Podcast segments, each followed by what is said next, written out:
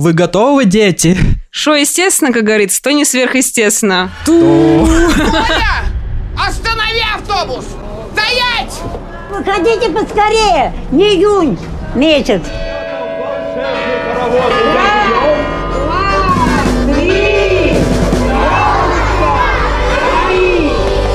Я хочу на елку в тюз. Какая хренам елка!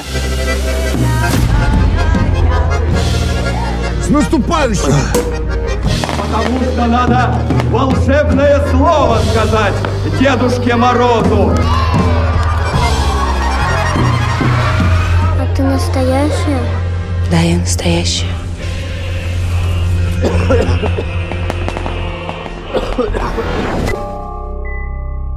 Вы не так поняли содержание фильма «Петровы в гриппе». Ну я сначала не понял, а потом как понял. А что происходит? Здравствуйте, дорогие друзья. С вами подкаст «Поэт и Черн». Меня зовут Илья Федоров, со мной моя соведущая Вика Черногубова. Всем привет. И сегодня мы будем говорить про фильм Кирилла Серебренникова «Петрова в гриппе». Нужно начать с того, что сейчас середина сентября, и мы как раз только что посмотрели фильм «Петрова в гриппе», и у нас еще свежие впечатления. Получил ли ты то, что ты ожидала? Я вообще приехала в кино на 7-10. То есть я не знала, сколько продлится фильм, я ничего про него не читала, трейлеров я принципиально никаких не смотрела. Я просто пришла, вот так упала в кресло, и 2.30 я сидела вообще просто в каменной позе. Ладно, я ела. И все. Я сидела просто вообще в каменной позе, я впилась глазами в экран, потому что, ну, это такое чувство, когда ты так только, так много про это сделал, так много ты про это говорил, так долго ты этого ждал. Два года назад фильм был, по идее, снят. Реально два года? Да, Ого. два года. Кирилл Серебренников уже говорил, что фильм готов, фильм готов, но карантин, он не хотел выпускать его в прокат, потому что и Канский фестиваль как бы из-за карантина был отменен, и в прокат выпускать не имеет смысла, кинотеатры закрыты. И он ждал вот этой оттепели посткарантинной, чтобы фильм-то представить. И, конечно, он настоялся. Ожидания возросли. Два года было у публики для того, чтобы ознакомиться с романом. Для нас с тобой, чтобы сделать наш подкаст. Чтобы записать все наши пять выпусков. Да, прости господи. Да, и, в общем, у меня было очень какое-то сильное смешанное чувство. В общем, я села, и 2.30 я просто не двигалась. Я впилась глазами в экран. Что-то я знала наизусть. То есть вот Мгм. момент, когда там экранизирована одна из моих самых любимых сцен в романе, сцена в троллейбусе, Мгм. когда А, Петров да, едет, да, да, и когда кондуктор напала на парочку. В книге, кстати, она была моложе или не представлялась. В фильме это какие-то люди за 40, ну, дед-то точно. Ну, ты про парочку, да, там, там была молодая пара, а здесь Да. старик такой. Старик с какой-то с более молодой женщиной, да. И вот это как это кондукторша ему орёт. Че, ухахали денег? На такси не хватило? На гондоны хоть хватило? О, я цитировала эту сцену наизусть. Я смаковала вообще весь фильм, мне было очень интересно, как это все будет экранизировано, как это все переведется в визуальное искусство. Я до сих пор не могу понять, понравилось мне или нет. Я не могу назвать этот фильм серьезным, при всем уважении. Я не могу. И книга, серьезная она или нет, да черт ее знает.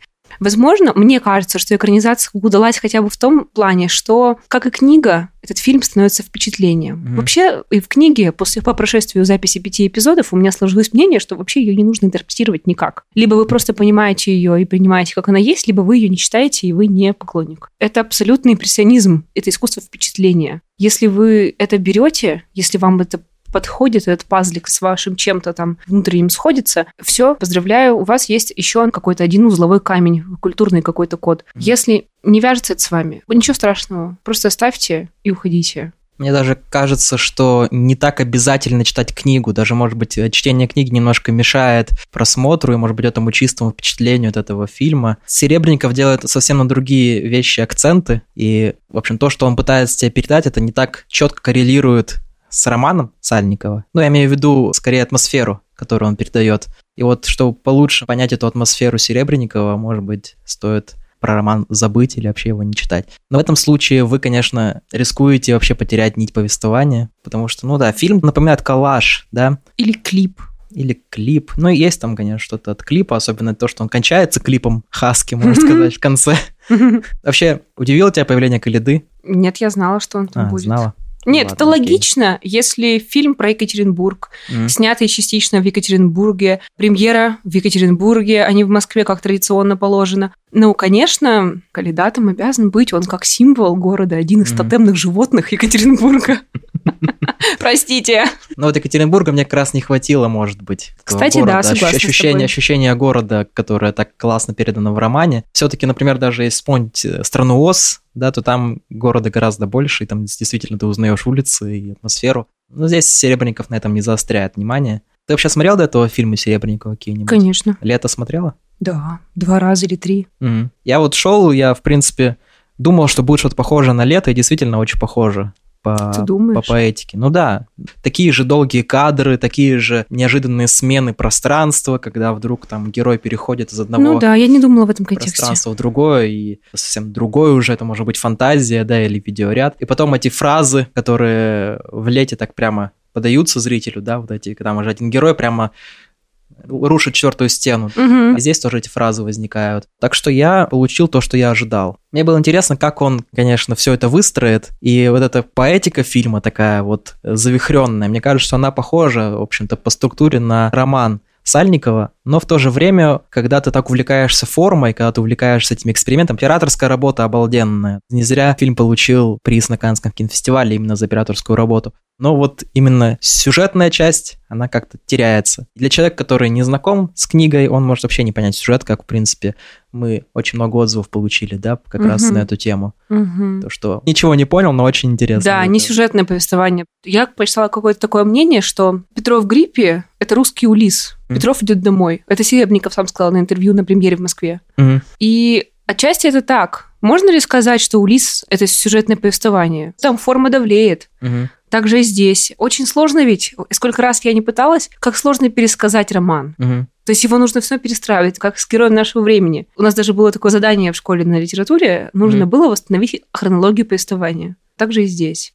Там линии параллельно в романе развиваются. Кстати, вот этого параллелизма мне не хватило в фильме. Потому что Ну да. это клево, когда сначала одно и то же время показано с точки зрения Петрова, что там с ним происходило, и параллельно то же самое время потом описывается, что в это время делает сама Петрова. В фильме этого не было. Но это работает со Снегурочкой. Там с Снегурочкой как раз две точки зрения показаны. Но да, я понял, о чем ты говоришь. Здесь Серебренников не так четко выстраивает эти линии, как в романе Сальникова, там, где просто все по часам происходит. У Сальникова действительно вот этот основной сюжет, про который мы говорили в нашем подкасте, слушайте его, если не слушали, о потере ребенка, да, его обретении, воскрешении, он и так проходит мимоходом. В романе Сальникова он развивается и заканчивается до того, как заканчивается книга. В итоге история Снегурочки – это такой огромный эпилог к этому сюжету. И он дается так очень пунктирно, что ли. Серебренников делает это еще более ненавязчиво. И там вообще, мне кажется, понять, как тут все это связано, что это Снегурочка, на самом деле сестра Виктора, и на самом-то деле она... Продолжай, продолжай. Это мы должны были сегодня Да. сказать. что. Снегурочка на самом деле сестра Виктора, и что на самом деле она не сделала аборт, а сохранила ребенка и уехала в Австралию, и поэтому Игорь, который Аид, говорит герою, что была у меня одна, которая от От меня, меня залетела, да, любила меня, но уехала. Вот он в книге мне как-то остался каким-то таким полупонятым, что ли. А вот в Мгм. фильме это хорошо дано. У меня прям в голове все сошлось. Именно что вот эта Снегурочка, что она э, сестра Виктора, как ты уже Мгм. сказал, и она сейчас в Австралии толскует по березкам и упивается русской культурой. И то есть сразу же для наших слушателей и для зрителей фильма, которые, возможно, не читали роман и не поняли, с кем спаривалась Марина, он же действительно показан со спины, так немножко как-то профиль чуть-чуть дан, то есть я вообще не разглядела, что это был за человек. Я ожидала, что это должен быть загримированный под молодого Игорь. Мгм. Ну так и было. Возможно, но там это не видно. Это невозможно с первого просмотра понять. Мгм. Объясняем всем, это был Игорь. Он прикинулся как бы молодым. Ну, в общем, здорово это сделано. В чем-то фильм объясняет книгу, а в чем-то он, наоборот, как-то нас еще больше путает. Мне кажется, этого второго больше, к сожалению или к счастью. На мой взгляд, получается так, что, с одной стороны, книга без фильма не существует, как и фильм без книги теперь уже. Потому что, если вам очень понравился роман, конечно, вы захотите посмотреть по нему экранизацию. Мне кажется, что они друг друга дополняют. Посмотрели фильм. Если вам понравился фильм или у вас загорелся какой-то спортивный интерес, разобраться вот в этой головоломке, конечно, первое и самое логичное действие – это почитать книгу. Конечно, послушать наш подкаст еще. Но это опционально. В конце скажем, что лучше, книга или фильм. Дорогие друзья, совсем уже не за горами Новый год. И пора подумать о подарках для своих друзей, для своих родственников. Как слушатели нашего литературного подкаста, наверняка вы считаете тоже, так же, как и мы, что книга – это лучший подарок. Чтобы сэкономить в вашей рубрике, мы уже все продумали. Приходите в большой букстор на Малышева 71 за книжками, за подарками. Называйте на кассе промокод PITCH и получайте скидку 20%. Будем вас ждать с нашим промокодом. Меня это удивило, то, что ты, наоборот, эту вот запутанную линию с э, сестрой, ты это в фильме увидела, да? А что тогда осталось непонятным для тебя? Что бы ты не поняла, не будь у тебя книги? Я бы не поняла точно линию с Челпан Хаматовой, с Петровой.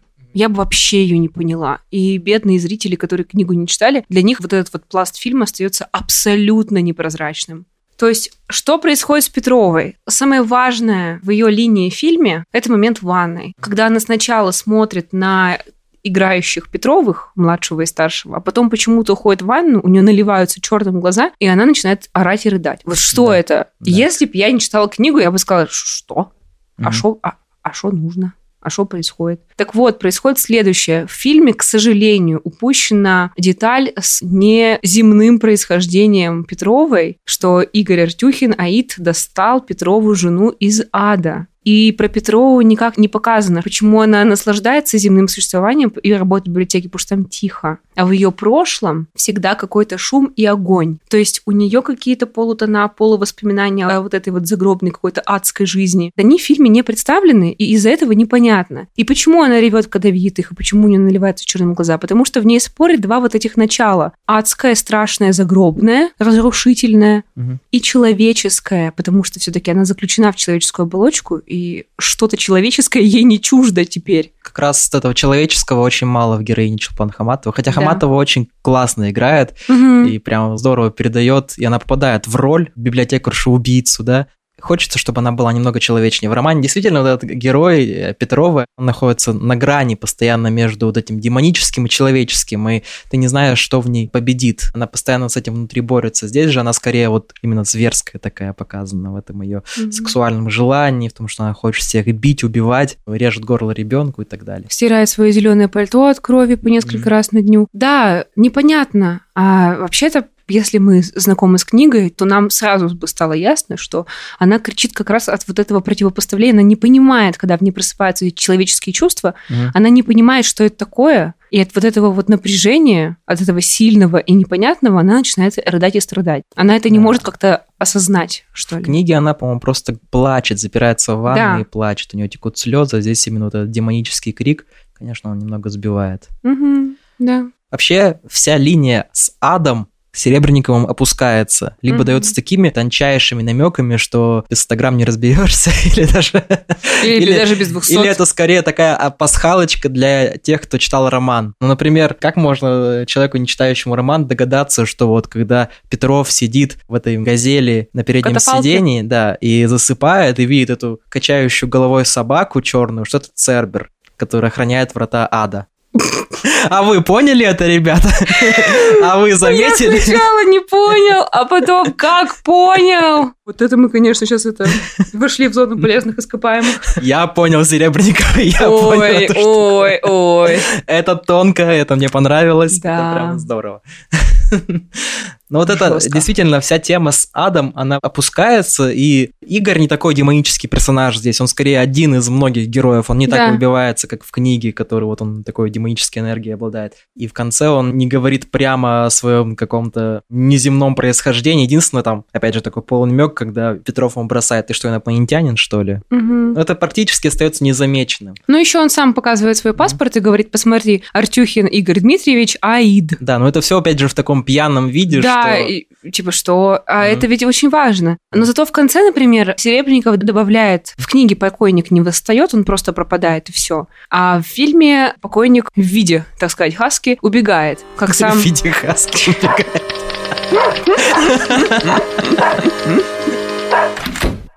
Так вот, что я имею сказать-то по этому поводу? Сам Сальников на презентации заявил, что он по книге не воскрешает покойника. Покойник просто пропадает, и все. И повествование дальше для него кончается. А в фильме Серебренников сделал так, что покойник потом восстал и убежал, как будто его оживил Артюхин. Он типа так подчеркнул его демоническую сущность.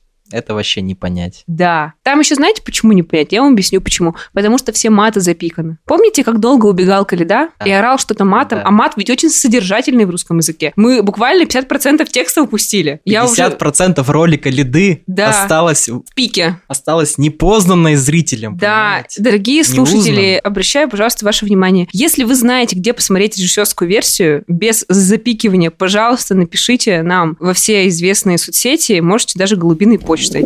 Вот, я очень хочу услышать, что же говорил Каледа, потому Я что... думаю, там было одно слово. Нет, там много разных Ну было. Он же типа убегал там... потом Там что-то вот что-то там такое вот было, понимаете? Загадка фильма, понимаете? Вот в чем состоит. Что запикал Роскомнадзор? Тайна, которую оставил нам Серебренников, да? Да. Не проходите мимо. А вы все любители визуального искусства, которые не любят читать книжки. В книжках там маты пишутся. Просто книжки 18 плюс и продаются в пленках. Но маты там можно прочитать. А в кино вот уже никак. Польза литературы. А.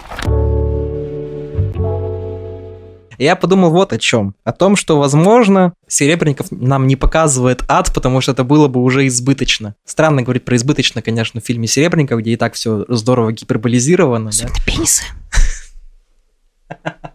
Гиперболизированные Пенисы. пенисы. Это что-то... Мы обычно в нашем подкасте не материмся и не говорим никакой постоянной лексики, но пенисы, черт возьми, пенисы бросаются в глаза в этом фильме. Мы об этом чуть позже поговорим. Оставим, так сказать, на десерт.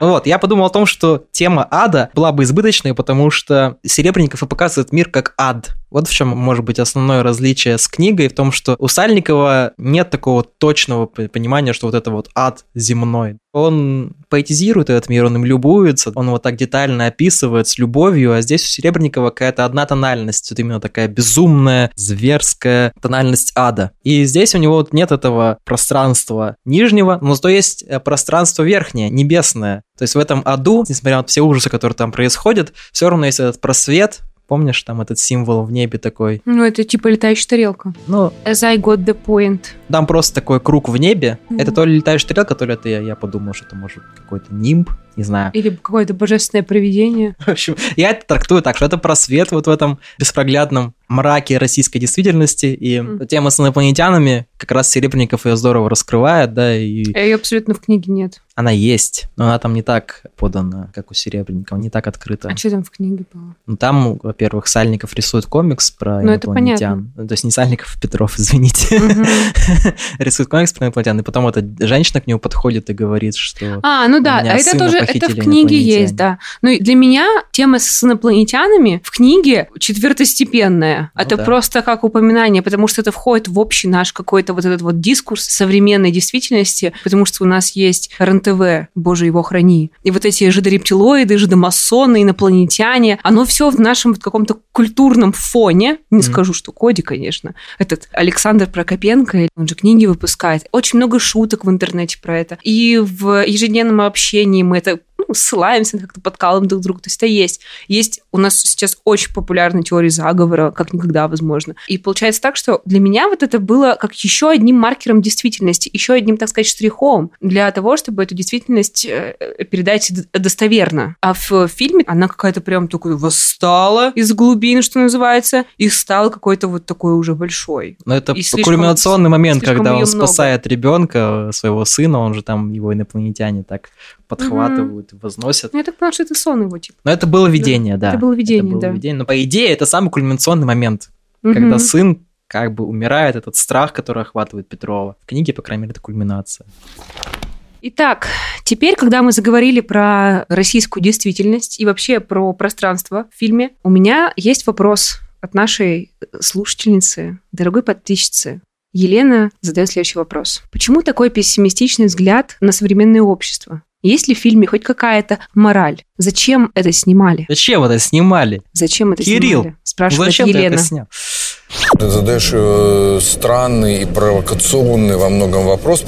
Почему такая мрачная действительность? Потому что это высказывание Серебренникова о России. Серебренников так видит современную российскую действительность. И то, что это именно политическое высказывание, говорят первые кадры фильма, когда там ставят к стенке людей, очень похожих на некоторых персоналей И даже вот этот образ бегущего в конце покойника тоже может трактовать как вот Россия, которая постоянно хоронит, но она постоянно выживает, постоянно вот бежит, несмотря ни на что, вот по этим мокрым заснеженным улицам. И все-таки прыгнет в автобус. Да, да. В общем-то, Серебренников показывает нашу жизнь как современный ад, в котором люди друг друга не слышат, не понимают. Чеховская такая тема. Но вот это абсолютная отчужденность человека. Там нет ни одного красивого лица, особенно если мы говорим про второстепенных персонажей. Все очень такие прямо Колоритные. колоритные какие-то горгульи просто, они, Мгм. они люди. Вот на этом внимание Серебренников акцентирует, что вот такая вот жизнь. То есть да. ты думаешь, что он такой обличитель? Это не обличение даже, это просто гиперболизация того, что есть. Вот и все. Просто если то, что разбросано по нашей огромной необъятной стране, если все Мгм. это собрать в одно место, в один там уездный город Н, то вот примерно так себе э, Серебренников Россию представляет. И вполне объяснимо, понятно, почему так. Но при этом это не полнейший мрак и чернуха, здесь есть опять светлые какие-то стороны, связанные с прошлым и с тем, что все равно люди могут найти какой-то контакт друг с другом. Кстати, о восприятии, допустим, иностранцами этого фильма, это вообще отдельный разговор. что я никогда не знаю, как это будут смотреть там. Э, Я э, э, эту картину не снимал для западного зрителя. Это картина для нашего зрителя. Мне вообще удивительно, что ее с таким ажиотажем и восторгом взяли в конкурс, в котором такие имена, такие режиссеры. В общем, Серебренников сказал, что этот фильм – это пропаганда русской культуры, и у иностранцев, как он сказал, нет ассоциации со средой, как у нас, с постсоветским пространством, но они понимают общечеловеческие вещи, типа любовь сына и отца, типа дружбы, типа оставить ребенка, когда как бы некуда его рожать. Мгм. Вот они про это, говорит, все понимают. Да, они смеются в других местах, нежели мы, да? Но когда я была в кино, во, всё- во всем зале хохотала я одна. Почему-то больше никто не засмеялся. Я посмеялся, если честно, от роли Трибунцева, когда он там мента играл в конце такой. Просто смотрит так, да. Так смешно было. Почему все так скачет, перемежается и наслаивается в фильме, Илья? Отчасти потому, что это коррелирует с романом. Именно в романе тоже повествование такое неровное, да, перетекающее из одного в другое. Воспоминания перемежаются с реальностью, вот это безумие, творящееся вокруг. Так что здесь э, Серебренников нашел подходящую форму. Здесь он ее отточил. Тут, в общем, много приемов, которые он уже до этого использовал. В «Лете», например, здесь они прямо отточены. Операторская работа просто великолепная. И Серебренников здесь играется с этими долгими планами, показывает эту вот историю, которая в романе занимает целую главу. Он здесь показывает одним планом, например, историю с Сергеем. Такой прием, который, в принципе, работает. Мне вообще показалось, что это все похоже на какой-то клип. Ну, типа, так потому в клипе так, так. меняются кадры, да. Там 3-4 сцены, и действие перемежается там. Припев Мгм. в одном месте, куплет в другом. Ну, вот Мгм. как сейчас снимают. Хорошо. Да нет, это, это похоже, может, не на клип, а это театральность, которую Серебренников приносит в фильм. Например, когда внезапно задник становится нарисованным, да, или когда комната, которую только что мы смотрели в реальности, вдруг оказывается кукольной, и герой заглядывает в окно. Или вид, который показывается домов, они тоже становятся игрушечными в какой-то момент. Вот такая кукольная реальность, в которой Хорошо. существуют герои. Следующий вопрос к тебе, Илья. Что такое этот Дорн Сергей? Что это было? Во-первых, мы знаем, что это самая долгая сцена, снятая одним дублем. Это 18 минут она длится, это вот эта сцена Сергея. Что это вообще было? И что это такая за фраза «Чебурашка идет в школу»? Жаль, что героя Дорна зовут не Мишка, да? Что это такая за фраза «Чебурашка идет в школу»? Что это вообще было? Это опять отсылка, это опять для тех, кто читал книгу. Эта фраза без книги вообще непонятно, почему он ее говорит. В романе герою Сергея уделяется довольно много времени, описывается его история знакомства с Петровым, начиная с детства, развитие их отношений, и как раз с этой фразой герои познакомились, да, с мультфильма «Че- «Чебурашка идет в школу», поэтому прямо перед смертью Сергей это и вспоминает. Это герой антипод Петрова на самом деле. Это такой художник, который боится, что он растратит талант и при этом себя гениальным. Пишет гениальные вещи и почему-то утвердился в мнении, что он станет гением после смерти, что он презирает среду, в которой он живет, в отличие от Петрова. То есть поставьте минус на плюс, и вы получите Петрова. Герой, который пишет, рисует для себя в стол, который любит то место, в котором он находится, да, тех людей, которые его окружают, который не считает себя гением, Да, для которого творчество – это естественная потребность, как есть и спать, любить Да, жену, да. любить ребенка. Да. и который не откажется от этого творчества, даже если там будет работать на трех работах, да, он все равно будет рисовать эти комиксы. Сергей же говорит, что я знаю, что если на меня насядут, то я откажусь, да, и поэтому вот такой нарциссизм в чистом виде, это Сергей, и самый ужас-то возникает как раз от, ну, в фильме это здорово показано, когда вот Петров нажимает на курок, Абсолютно хладнокровно, кстати. Да. Вот это с книгой абсолютно совпадает. Да. Просто в фильме это показано, несмотря на то, что это такая долгая сцена, но все равно это очень быстро. Такой персонаж. Эта глава также выбивается из всей истории, но при этом это какой-то альтер-эго э, Петрова художника, который по-новому нам его раскрывает. И при этом раскрывает, что Петров на самом деле не такой добрый, как он кажется изначально. Не такой бесхарактерный, есть... не такой мягкий, да. Да, что в нем тоже есть такая демоническая черта. Глава так и называется. Петров тоже не подарок. Да, да, да.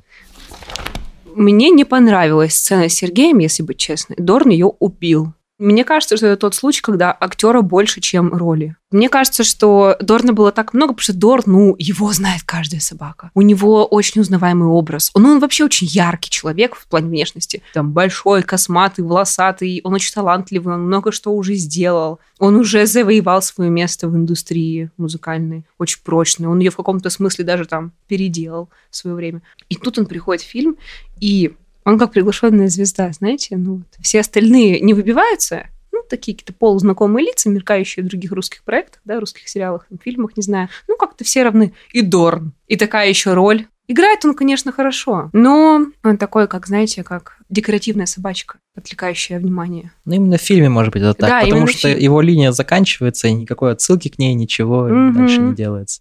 Меня не так смутила его игра, мне понравился Дорн в шапке. Дорн в шапке был смешной.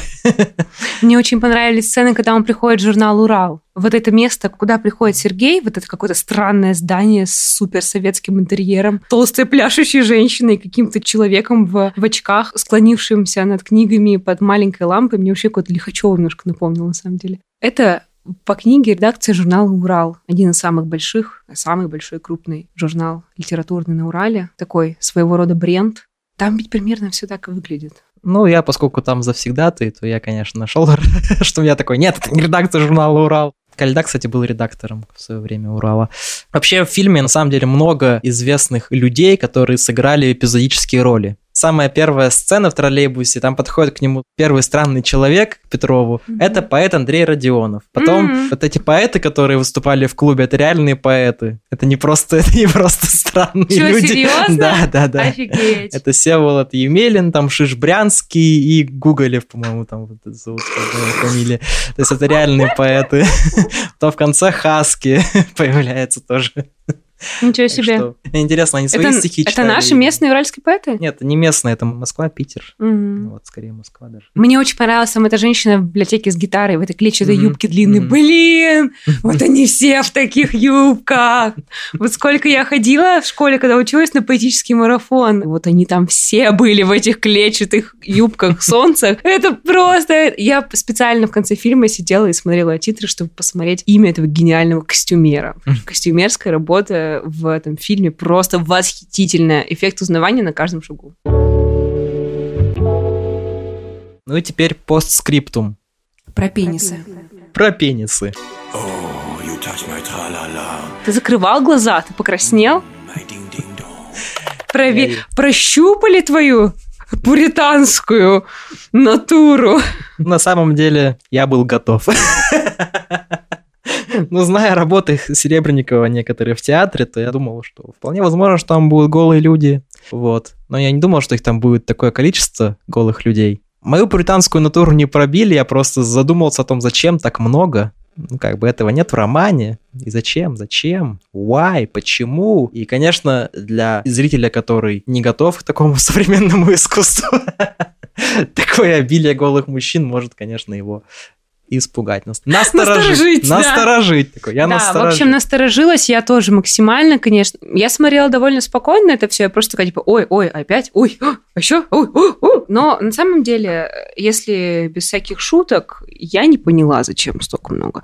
У меня была такая трактовка, что когда Пересильд смотрит в театре, когда она сидит на репетиции, и когда сначала у нас кадр общий в одежде, потом на пересильд, потом опять на людей, то есть это что, что на киноязыке. То есть мы смотрим ее глазами, и они голые. У меня было такое, это была такая мысль, такая тертовка, что это потому, что она с ними имела сексуальный контакт. Поэтому она видит голыми тех, с кем она спала, кого она реально видела голыми. Но потом спускается там какой-то сосед, когда она ждет звонка от Игоря в общежитии. И, и он тоже внезапно голый. Да, и он тоже внезапно голый, то есть как-то уже моя теория рушится. Почему, когда играл этот музыкант на гитаре, она там же все, по-моему, голые были, не только Нет, он один. только он. Только он? Да, Барри, это как раз Это- вот этот это- есть ее как бы Да. парень будущий. Это плюс к моим, значит, догадкам.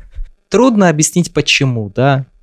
Почему она вдруг, вот эта, эта, героиня, которая никак не описана в романе, как такая вот помешанная на сексе, да? Почему она вдруг видит всех голыми? И почему родители Петрова тоже голые в воспоминаниях, да?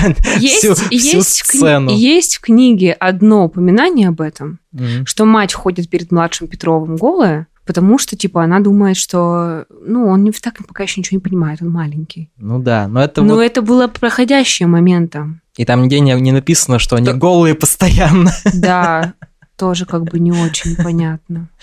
Может быть, у меня есть предположение, что как-то голые люди милы, видимо, Кириллу Серебренникову. По крайней мере, вот когда... Ну, это же, по идее, воспоминания детства, да, они должны быть окрашены в такой э, романтический Телесный цвет. флер, и тут э, голые отец и мать, отец и мать голые, бесконечно голые, Жуть какая-то. да, и потом тоже и Снегурочка всех видит голыми. В общем, обилие членов необъяснимо, да?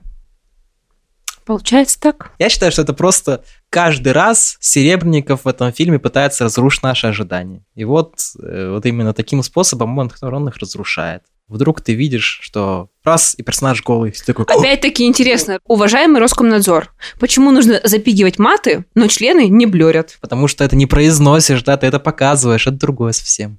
Сигареты вот в кадре показывать нельзя, А, а, пенисы члены... можно. Класс. Что естественно, как говорится, то не сверхъестественно. Буква С – Роскомнадзор. Вика, ну давай под конец ответим на вопрос, что для тебя лучше, фильм или книга? Как я уже говорила ранее, мне кажется, что отныне для меня и фильм от книги неотделим, как и книга от фильма. Они теперь вдвоем у меня в моем сознании под ручку бегут по зеленому лужку за водочкой.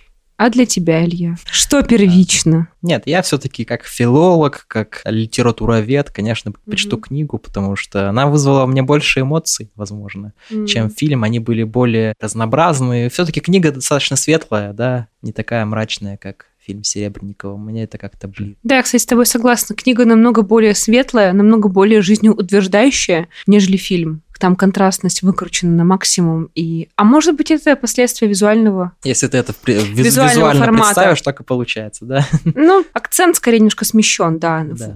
в отрицательную сторону. В книге, конечно, акценты расставлены очень позитивно, Мгм. жизнеутверждающие. Так что книга для меня, для меня книга. Ребят, спасибо, что были с нами. Если вам нравится то, что мы делаем, смело оставляйте оценки на подкаст-платформах, пишите свои отзывы на Кастбоксе и Apple подкастах, мы все читаем. А еще мы приглашаем вас подписаться на наши соцсети, Instagram Poet and Chern и группу ВКонтакте Poet и Chern. Там вы можете следить за тем, как происходит работа над выпусками, смотреть за нашими обновлениями, а также там много всего интересного, смешного и веселого. Там же проходит голосование за новые книжки для следующих выпусков. Проходите по ссылкам в описании этого подкаста, голосуйте и оставляйте комментарии. Мы будем очень рады и постараемся ответить на все вопросы.